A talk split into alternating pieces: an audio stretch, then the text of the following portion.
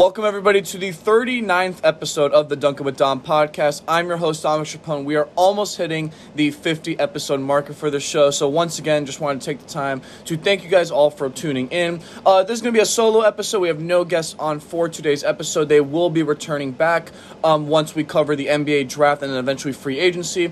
Uh, but I wanted to use today's episode to kind of recenter ourselves back to the offseason and really deep dive what's going to be happening over the next couple days. I want to start off by talking about the NBA draft, especially uh, some of my expectations, some of my takeaways, and what certain teams might do. Then I want to cover a trade that happened during our last podcast episode more in depth because it really uh, does uh, center what's going to happen, particularly with this NBA draft. Uh, then I want to focus thoroughly on some rumors that have been happening and swirling around the past couple days, including some uh, with some key free agents that are out on the market, uh, both in free agency and in trades. Follow that up by two more pieces of information. Uh, first, with key dates that have been released for the following NBA season that will be happening in 2021 and 2022.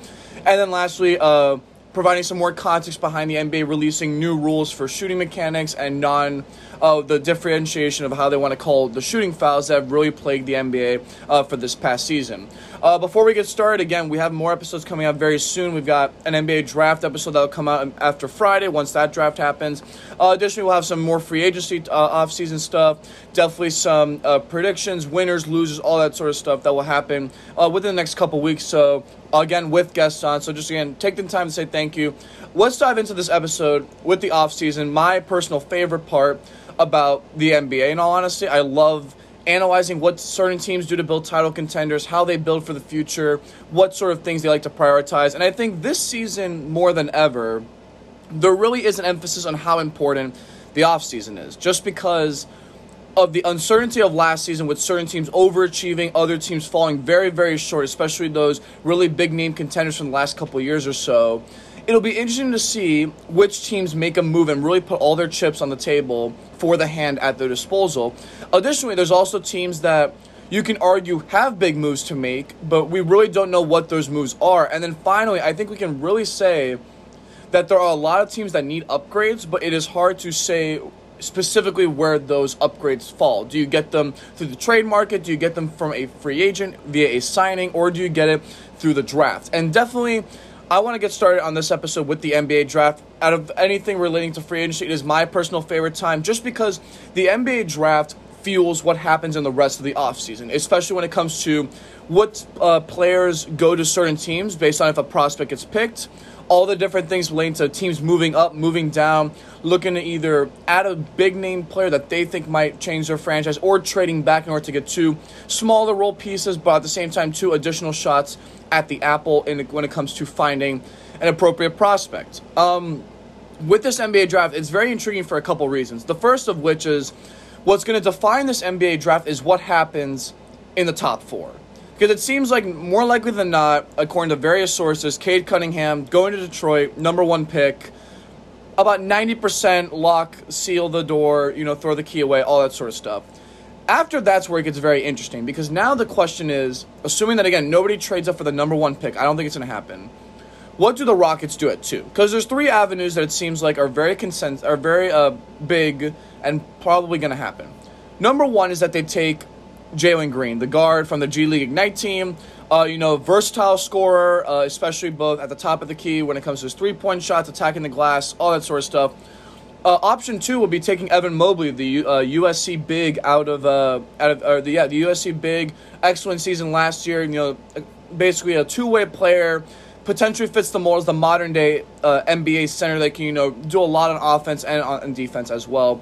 Or thirdly, do they trade down? Do they you know trade the third pick and one of their bad contracts for a team like let's say Orlando? Do they you know three and somebody for five and eight, or do they do some sort of move like that in order to add more draft capital to their uh, arsenal that they already have. That's an interesting team to look out for because this affects a lot of things. So, for instance, if we play the scenario game here, if Houston takes Evan Mobley, let's say, with the second pick, now Cleveland at three is an interesting spot because you already have Collin Sexton and you have Darius Garland, but now the next guy, at least on paper, that you think would be good, according to most mock drafts, would be either Jalen Green, the guard of the G League Ignite, or Jalen Suggs, the point guard uh, from that really good Gonzaga team, who's uh, basically been top five to six, more in that the three to four range throughout this whole draft process. That brings up an interesting debate for Cleveland. Do you trade Collin Sexton or Darius Garland? Do you trade back in the draft to acquire more assets? Whether it be, you know, trading, I don't know, pick three to let's say the Thunder for six and something else, if the Thunder if the Thunder want to move up. Do the Cavs take Scottie Barnes or Jonathan Kuminga? A little bit of a reach, but both of those guys are excellent, potentially modern day wings that can do all sorts of things. And if their jump shots are improving, could really set their franchise off into a good direction. These are the types of scenarios that are going to affect the NBA draft. And I think this draft more than ever, compared to at least the drafts in the past five or so years, there will really big a big impact on teams moving up teams moving down, trading veterans for certain contracts. There will be a lot of trades in this uh, in this NBA draft, mainly because a lot of teams that are looking to make moves don't have cap space, or they're really lacking on stuff minus you know the veteran minimum and the uh, MLE exception, the like eight point nine or nine point six or whatever it is. As a result, in order to improve, the only way to do that would be trading for draft picks or using draft picks to trade for veterans. The teams that do have cap space, minus a couple, like let's say Miami, for instance, are all teams that either are at the middle land, like San Antonio and all these teams that, you know, really. Um, they're not contenders, but they're also not definitely tanking either. Or it seems like the Knicks who just have a lot of money to play with, and we really don't know what they're going to do with it. Again, a lot of the big name contenders, I could say probably nine out of the top 13 teams in the league, are going to be making their moves via a trade. Especially when it comes to teams like Philadelphia, Portland, Los Angeles, uh, both teams, in fact, all those teams will be very fascinating to see what they do when it comes to this NBA draft. Another interesting scenario that I think should be in, uh, be focused on if you're watching this NBA draft is what happens after three. Because now this is where get, things get interesting. Toronto at four, there's a case to that they can do a lot of things. They could trade four for an asset like an actual veteran player that can help them right now and uh, to compete if they go in the route of saying Kyle Lowry's not coming back, we should hit the reset button. Do they keep the fourth pick and take Jalen Suggs, and he basically is the Kyle Lowry replacement that they need? Or do they start shipping out everybody? Do they trade Siakam for 7 and 14, and do they just hit the reset button with a complete new rebuild, new players, tank in Eastern Conference that not is totally not wide open, but is also not closed either? that's a team that you have to look out for. I think what's going to make the uh, break this draft is after the Cade Cunningham pick. That's the bottom line. I think once Cade Cunningham is off the board, Houston and Cleveland decide the fate for the rest of the draft. At least for now, given if there is a potential trade up. We've already seen, and we'll get into it in a little bit, New Orleans and Memphis making a deal where Memphis is taking bad salary but moving up to get a top 10 pick in this draft. These are the these this is not going to be like a one a one time thing. This is going to be a big trend for a lot of these teams. And what makes it so fascinating is that some of these teams in the top 14 really are teams that have some potential ability to compete next season. I mean, if you're looking at some a team like let's say Golden State with the 7th overall pick, do you want to risk wasting a 7th overall pick on a rookie that even if it's a let's say, you know, the Mitchell guy, uh what's his name?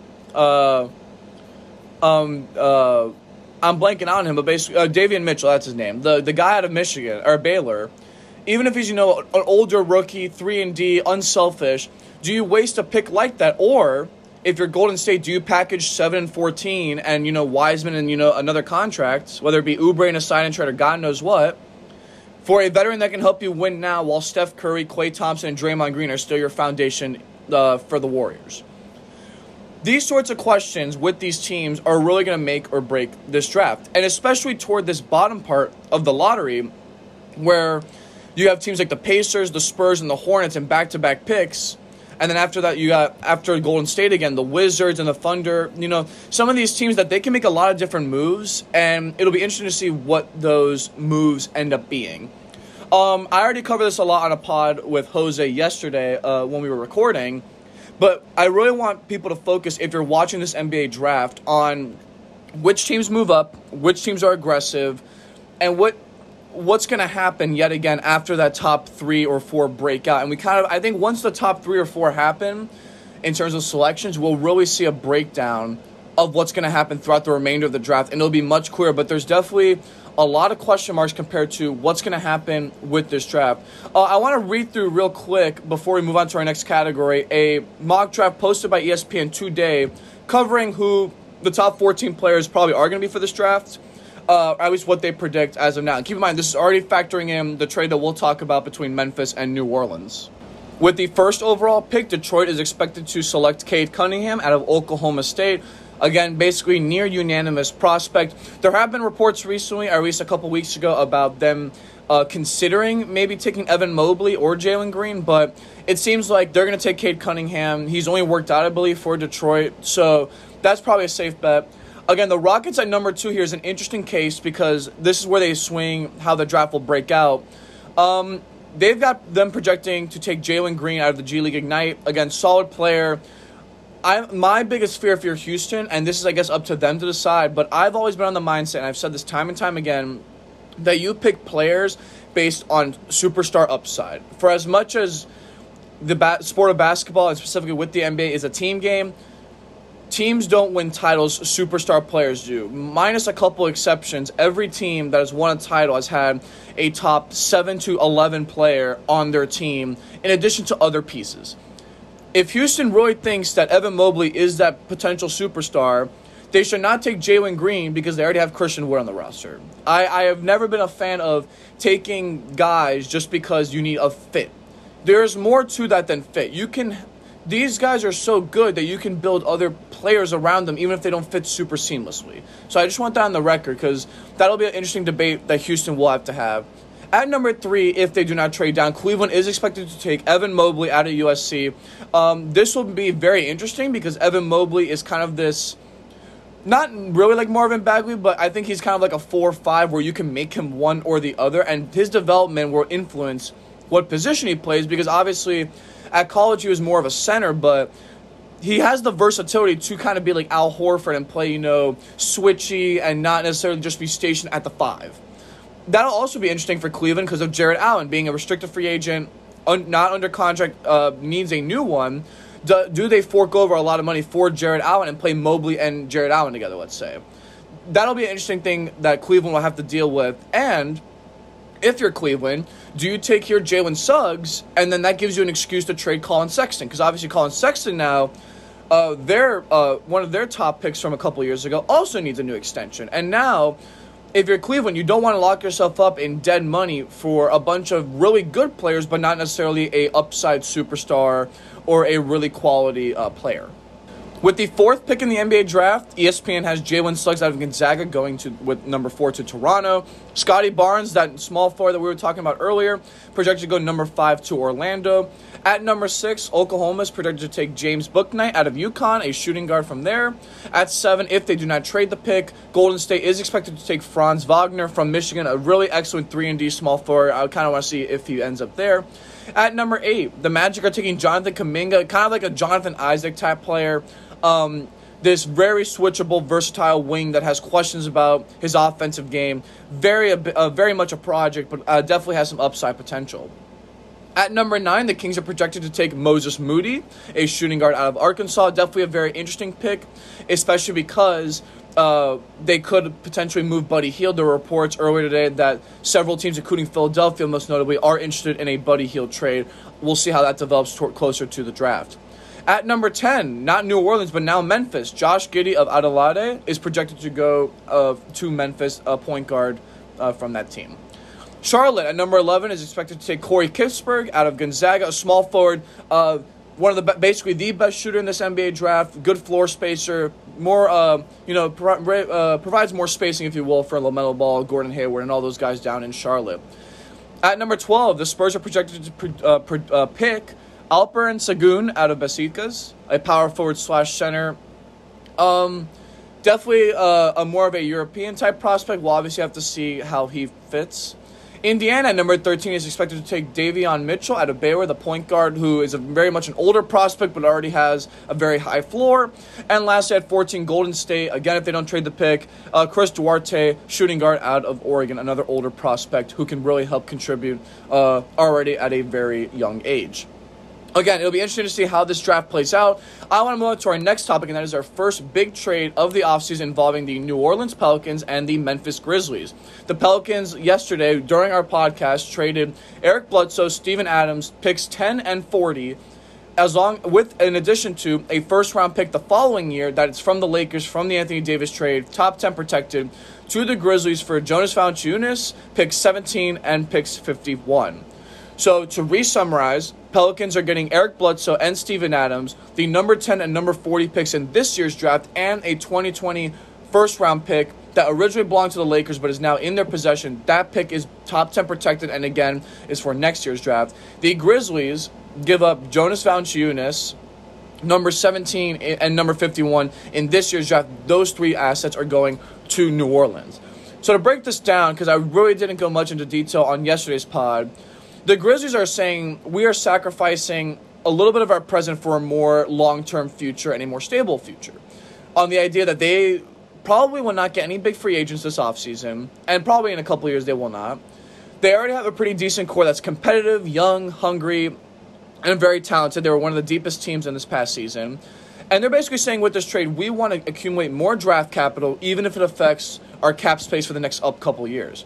Now, it is not confirmed yet, but apparently Eric Bledsoe, who has a pretty decent contract, will not be on the team and is not expected to stay with the Grizzlies. So whether it's a buyout, whether it's another trade that we'll see in a little bit, maybe a three-teamer in a couple days, Eric Bledsoe will not be in Memphis. Steven Adams, however, will stay. So if you're Memphis, you just now acquired two additional picks, one in the upper to mid second round, and more importantly, a top 10 pick. You just got yourself a lottery pick for Jonas Valanciunas and then a number 17 pick and a number 51 overall pick. I think I think Memphis won this trade for sure. I think if you're Memphis, you weren't signing anybody very big this coming free agency class. And I don't even think it was worth it to, you know, pay 20 million to Lonzo Ball or God knows what to, you know, some of these restricted free agents or even some of the veterans on this uh, you know, uh, in the in the market right now. Steven Adams, sorry, as much as I love Jonas Valanciunas, Steven Adams is, you know, a couple tiers down. Obviously, definitely a bad contract compared to Valanciunas, but it's not like he still can't be an effective, you know, defensive center, pick and roll partner with Ja Morant. Uh, it'll be interesting to see how much of a downgrade will affect Memphis because obviously I think JV was a bit better. Um, if you're New Orleans, you obviously got an upgrade at center because Jonas Valanciunas is a big that can play next to Zion. You know, he's kind of this very old school type big, so obviously spacing is a big question, but he does give Zion a backup, uh, basically a five that he can play with that will give him defense, serve as a rim protector, uh, eat up offensive and defensive rebounds galore, score in the paint if the Pelicans or another team decides to help off of Zion. I think it's a pretty decent trade, but I just don't think if you're in New Orleans, this is the upgrade that you necessarily want. I think you want to have more lineups with Zion at the five, not him playing with a traditional big man like a JV or in this past season with you know Derrick Favors and some of these old school bigs that can't really stretch the floor and really uh, are effective ineffective without the ball in their hands. So um, that's definitely something to look at here. If you're Memphis, it'll be interesting to see who they take with this pick. Do they go for kind of a wing type player? Do they go for, uh, I don't know, like maybe another big man? I don't know if you want to do that with Jaren Jackson, uh, you know, Tillman, some of those guys. Or do they take best player available? That'll be an interesting debate for sure. And then obviously having that even that 40th pick, you know, kind of in that late that mid to late or uh, early to mid second rounder. Again, another young player they can add and basically build more of a core that can serve either for future. They can trade some of these pieces in the long term for a better player. Since again they're not a big free agent market, it seems like their only avenue to improve would be through the draft or through uh, some sort of trade market. Uh, if you're in New Orleans, uh, obviously they're one of the teams I'm looking forward to watching how they play out this offseason. Do they trade Brandon Ingram and kind of say Zion and a, core, a new core? Do they re sign Lonzo Ball and Josh Hart, both restricted free agents from the Anthony Davis trade? Are they good enough to compete in next year's Western Conference, which features, you know, more healthy teams, a revamped Golden State, you know, a more hungry LA team, some of the mainstays like Denver and Dallas and all those sort of rosters? New Orleans is a team to watch out for because do they go in a younger direction or do they sense that the clock to keep Zion in New Orleans has already started – has kept going and is kind of fading a bit faster than people think. Again, first of many trades here, uh, definitely one to watch out for for sure. And again, we want to focus on these sorts of moving up trades uh, in the next couple of days. The third thing I want to talk about is rumors. A lot of rumors circulating around the NBA. I wanted to spend about, you know, one to two minutes on each of these rumors, kind of diving into potential trade offers that have been put on the table, uh, which play, uh, do players like certain teams and vice versa, all that sort of stuff.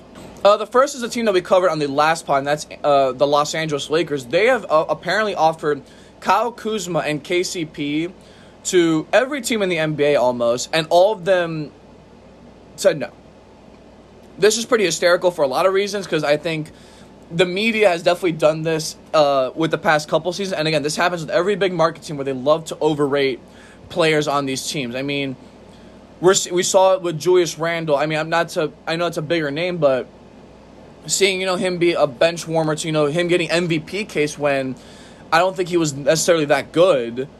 That's a, that's, that's, it's a common practice. I think we're seeing it here with the Lakers. Uh, not only that, but we're also seeing it with the issue of how do they improve this roster? I mean, for as much as people love LeBron James and Anthony Davis, I don't think Anthony Davis can be the best player on a title team. I haven't seen it yet. I don't know if LeBron has more miles. This is basically the second year of three in a row, if you start with 2019 up to now, where he's been injured and missed time due to age, all the minutes he's played. I've got a lot of questions for the Lakers, and now you're in this situation where you have no draft capital because of the Anthony Davis trade. You have no young players that you're very excited about. I don't think Taylor, Talen Horton-Tucker's you know, the next Dwyane Wade out here. And you are in a situation with, you know, Der, uh, with Dennis Schroeder where he wants a bunch of money. If you let him go, you lose. You have no way to replace Dennis Schroeder, the player, but you don't want to overpay him for you know twenty million dollars or twenty five million or wherever he wants because he's simply not that good. He's not one of the top ten or even fifteen point guards in the league. It's just a fact again, it'll be interesting to see what LA does here. I mean, the only way they can really improve this roster would have to be some veteran like Kyle Lowry taking the minimum, or Mike Conley, you know, skipping on a big contract to take a veteran minimum to go play and be a third banana. I don't know if that player's on the table. I really don't know how feasible it is. And LA is one of these teams that I'm also interested in because they're one of these eight to nine teams where it's like, hey, they need to improve, they need to upgrade this roster, but there's no plan A that I'm looking at right now and saying that that's what they should do. Whether it be in a trade, a free agent, a draft pick, God knows what. I don't know what the move is for LA, and I really don't.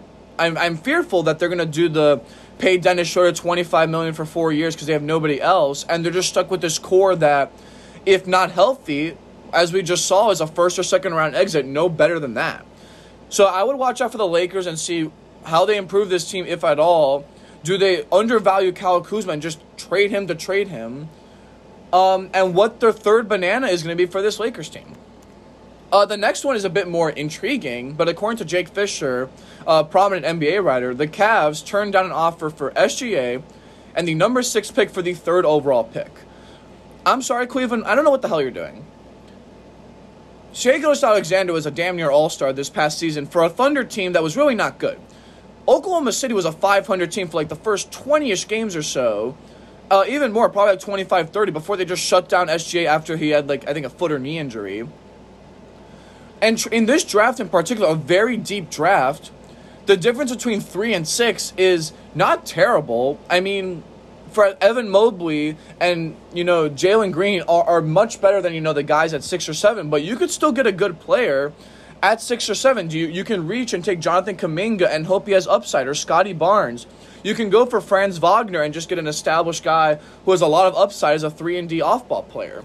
If you're Cleveland, why don't you take this trade and then trade Collin Sexton or Darius Garland? Why why would you pigeonhole yourself to to not take getting an all-star back? I, I really don't get this trade or this trade decline if you're the Cleveland Cavaliers, and they're one of the another team that I'm fascinated at because they're in this no man situation where they've got a young guy, a lot of young guys that need new contracts. Jarrett Allen and Collin Sexton among, among them. No franchise guy whatsoever on the roster that I can see right now. And you still have veterans that can be moved. Kevin Love's a harder one because of the 30 million for, you know, a couple more years. But Larry Nance is an offer, you know, among others. I don't know what Cleveland's doing here. I really, if this actually happened where they decline this trade, I think there's a mistake for Cleveland. I think if you're Oklahoma City, I kind of want to keep SGA. I, I, maybe to just hit the total reset, you know, build this over 10 years, but SGA is an all star and could be the, the, probably the third best guy on a title team based on how he played this past season. So again, I don't know what Cleveland's doing here. I think if I were in the Cavs shoes, I would probably want to take uh, SGA and that sixth pick instead of just keeping three. Uh, the next rumor involves Lonzo Ball. There's been reports about him being potentially involved in some sign and trades, most notably with Indiana. Um, this will be interesting for Indiana because they've never had a really dominant ball player who's as unselfish as Lonzo, who can just play, make, and set his teammates up. Uh, it'll be interesting to see what happens here. Lonzo Ball is an interesting free agent just because I don't think New Orleans wants him back, even though he played very well with Zion in the limited minutes. But I I just don't know what Lonzo is. I think he can be a really good point guard, maybe like a fifth or sixth guy on a title team. I just don't know if he could be a starter, especially with inconsistent jump shooting. Um, what his role is when he doesn't have the ball in his hands, that kind of fears me. I just don't want to pay that sort of guy sixteen to twenty million dollars. So I'm fearful if you're Indiana that you're going to overpay for Lonzo. If his contract is more than 16 million, I'm starting to kind of wince my eyes a little bit. So, interesting free agent to watch out for, especially given the restricted market and all that. Another big name, and this is way more bigger, is Ben Simmons. Another prominent thing I've covered it about five or six straight episodes with Philly wanting out, him wanting to go to a new place, Philly saying we need to trade him now before anything else. And now there was a report, according to Sam Amick, that Miami, Toronto, and Washington are in the front running for the most uh, potential landing spots. That would mean a lot of things. So if we start backwards and start with Washington, that would mean Bradley Beal is in the move or Westbrook. It would have to be one of those players because of how big Ben Simmons' contract is. It would have to be Ben Simmons for Beal and something else, or uh, vice versa, like Beal for Simmons and something else, or Westbrook for Simmons and maybe something else. We don't know. A potential offer could be Westbrook and the 15th pick for Simmons, or because I don't really know how much Westbrook is a bad or negative contract. I personally think he is, but we'll play that by ear. Toronto being an interesting team means that the fourth pick is on the table, as I've stated earlier. And that'll be an interesting thing to see if you're Toronto. Again, what direction do they go in? Because they could stay with this current core. They can make a big name splash, like getting Ben Simmons, or they can hit the total reset button uh, and trade some of their veterans. So that's an interesting team. And then, of course, my hometown team in Miami. This would have to mean that Duncan Robinson is probably getting traded. This would mean that they would have to sign Duncan to, you know, 20 ish million. Iguodala would accept a player, a team option, or God knows what for Simmons. That would that literally would have to be the trade because there's no way they're trading Jimmy or Bam, and the other contracts won't work. Maybe it's Dragic and Iguodala, but I don't really know. And I mean, all these teams, what they're gonna give back to Philly is assets. I think if you're Washington or Philly, you want Bradley Beal to be secondary guy to Embiid, great scores, floor spacing, extra ball handler, all that sort of stuff that Ben Simmons just wasn't. If you're Toronto, you're basically saying, hey, it's the reclamation project we surround him with a bunch of shooting and young guys here, and we kind of build from the ground up. And if you're in Miami, you're saying Ben Simmons is your third guy. I don't really like Ben Simmons just because of the Butler, Bam, Ben Simmons trio of holy crap, they can't shoot, but we'll have to play that by ear. And then lastly, Kyle Lowry. Um, three years, $90 million is the reported offer that he's looking for. Kyle Lowry is our most free, interesting free agent for this offseason because – any team that gets him is using him primarily as a second or third best player on a team. I've always been a fan of him going to Dallas. Him and Luka, I think, would be a great pairing, uh, especially because Kyle Lowry, I think, is still good.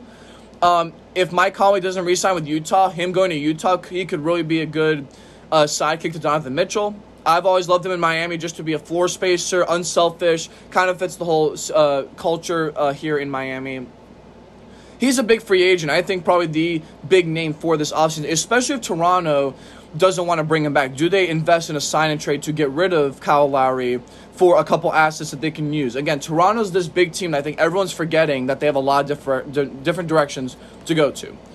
Uh, I want to end off with a couple more news pieces. The first is which the NBA has announced the new dates for this upcoming NBA season. So the 2021-2022 season already has, unless anything changes, uh, specific dates for all the different events that we can expect to see.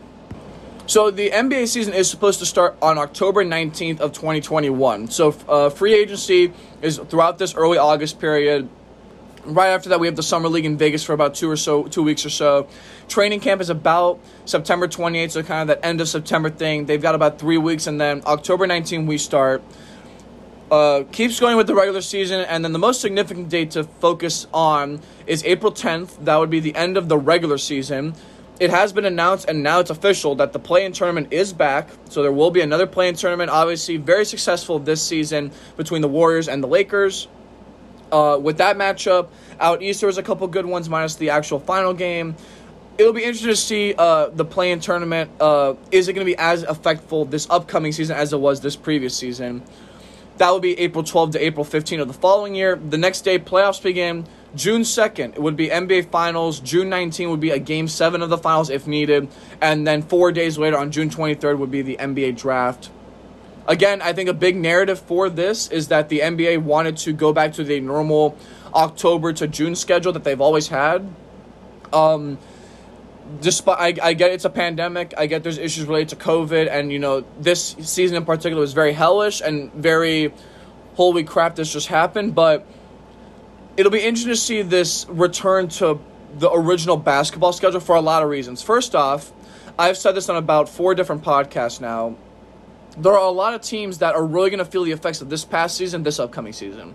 If you're Denver, losing Jamal Murray for basically this first half of the year is a lot if you're Golden State, or excuse me, if you're um, if you're Los Angeles, let's say, is there enough time to really hit the reset button when it comes to their injuries? If you're the Clippers, what's Kawhi Leonard's situation looking like? There are teams that are really hampered by the wear and tear and the uh, physical uh, toll that this past season took, especially because I'd argue that I've said a couple times that for as much as people thought the bubble was an asterisk, at least every team in the bubble had the same circumstances. Whereas with this past season, there were moments in which it was basically a luck game. There were teams like Utah and Phoenix that saw minimal to no COVID absences at all. Teams like Boston and Washington and the Spurs, on the other hand, went, you know, weeks without playing basketball.